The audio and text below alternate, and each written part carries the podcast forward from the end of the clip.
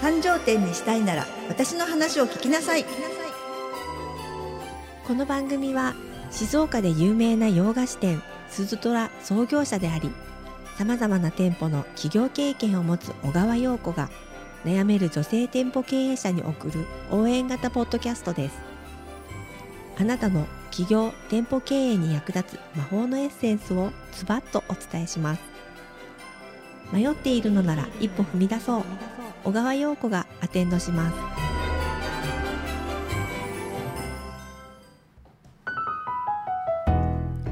はいこんにちは。女性店舗経営者のための幸せアテンダント小川陽子です。こんにちは。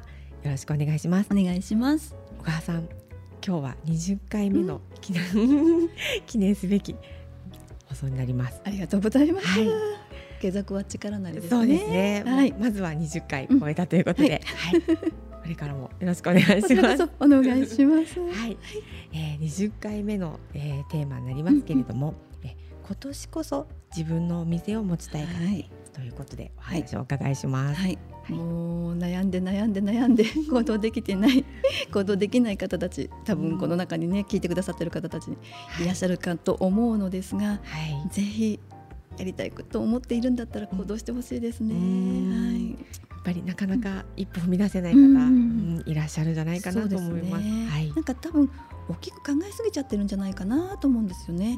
まあ私たちのそのお店をオープンした頃の時代っていうのは確かにその箱を作る、はい。お店を作るっていうことがやっうん。ぱり大前提だったですけれども、うん今はねもう時代的にはお店がなくてもうん物を売れる時代になっているので、はい。なんかそういうことから考えてみたらどうかなと思うんですが、そうですね。うん。まずにあの今おっしゃってたようにはい、お店がない店お店がないけど、うん。こう物が普及してるってありますよね。そうそう。ん本当に今、ネットの中でもうん。自分のお店を持ってたりとか、はい。あるいはマルシェとか、うんうんあのそういう活動されてる人多くなってきまはい、すよね。すごく目にすることが増えました。うん。またあとうん会社なんかでもうん。副業が OK な会社もね、はい。増えてますもんね。ありますあります。だから、はなんかとらわれずその常識にとらわれずというか、いうん本当にお店を持ってみたいっていううん。うん思いがあるのであれば、はい。そういう小さなところからスタートもしてもいいんじゃないかなというふうにん。思います。そうですね、うん。それならこう少し現実に迎える人が多くなるかもしれないですよね。もしかしたら本当にやってみて、あ違うっていうこともあるかもしれないし、うん。ね、でもそれがお店を作っちゃった後だったら大変なことになっちゃうじゃないですか。すね。ね。はい。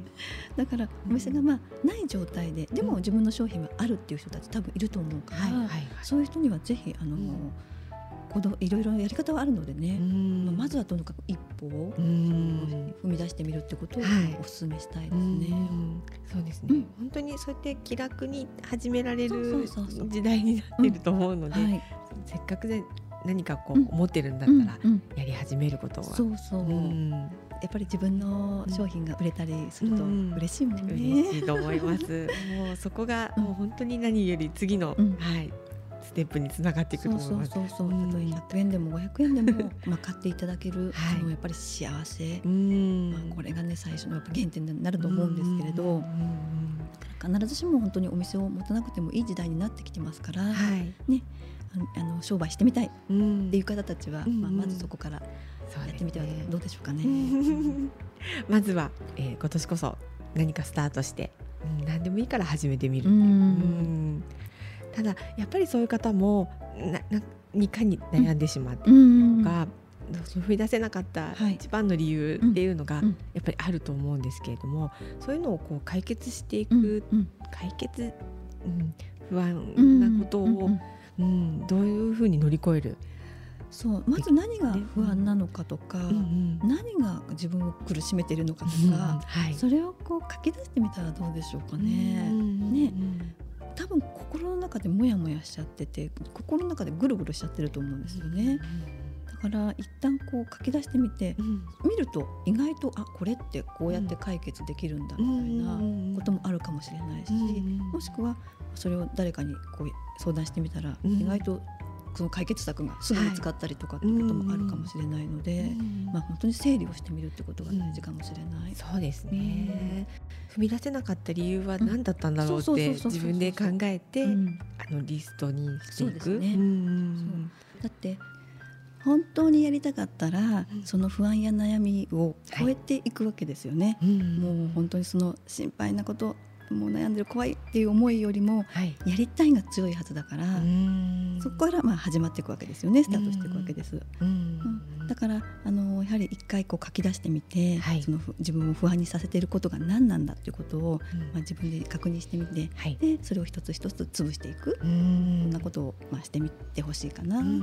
そうすること本当にあの小さなことだったかもしれないし、そうそうそうそう意外とね。はい、解決してこう、うん、一歩踏み出す勇気にそれがなっていけば。そうですね、うん、そうそう。とにかくその最初からすごいことをしなくていいと思うの、うん、だって本当にお店を一つ作るって大変だからね。はいね、そこのねあの小さくスタートっていうふうにおっしゃいましたけれども、はい、小さいけれどもその一歩が踏み出すことは本当に大きな一歩になると、そうですね、思いますので落とし言葉、自分が楽しめる範囲で、ね、とにかく一つ商品が売れたら本当に嬉しいはずなので、まあ、その喜びを得るためにも一歩チャレンジ、そうですね。楽しみながらできるのいいですよね。そうそう。あの私も今思い出したけどやっぱりお店を作るって不安もあるけど楽しみもあるもんね。ね、それは、うん、そういうなんかその楽しい計画をちょっと立てるつもりで、準備してみたらどうでしょうかね。ね。先ほど言ってたように、こう、うん、何か本業がもしお持ちの方は、副業でもいいから、そういう感じで楽しみながら、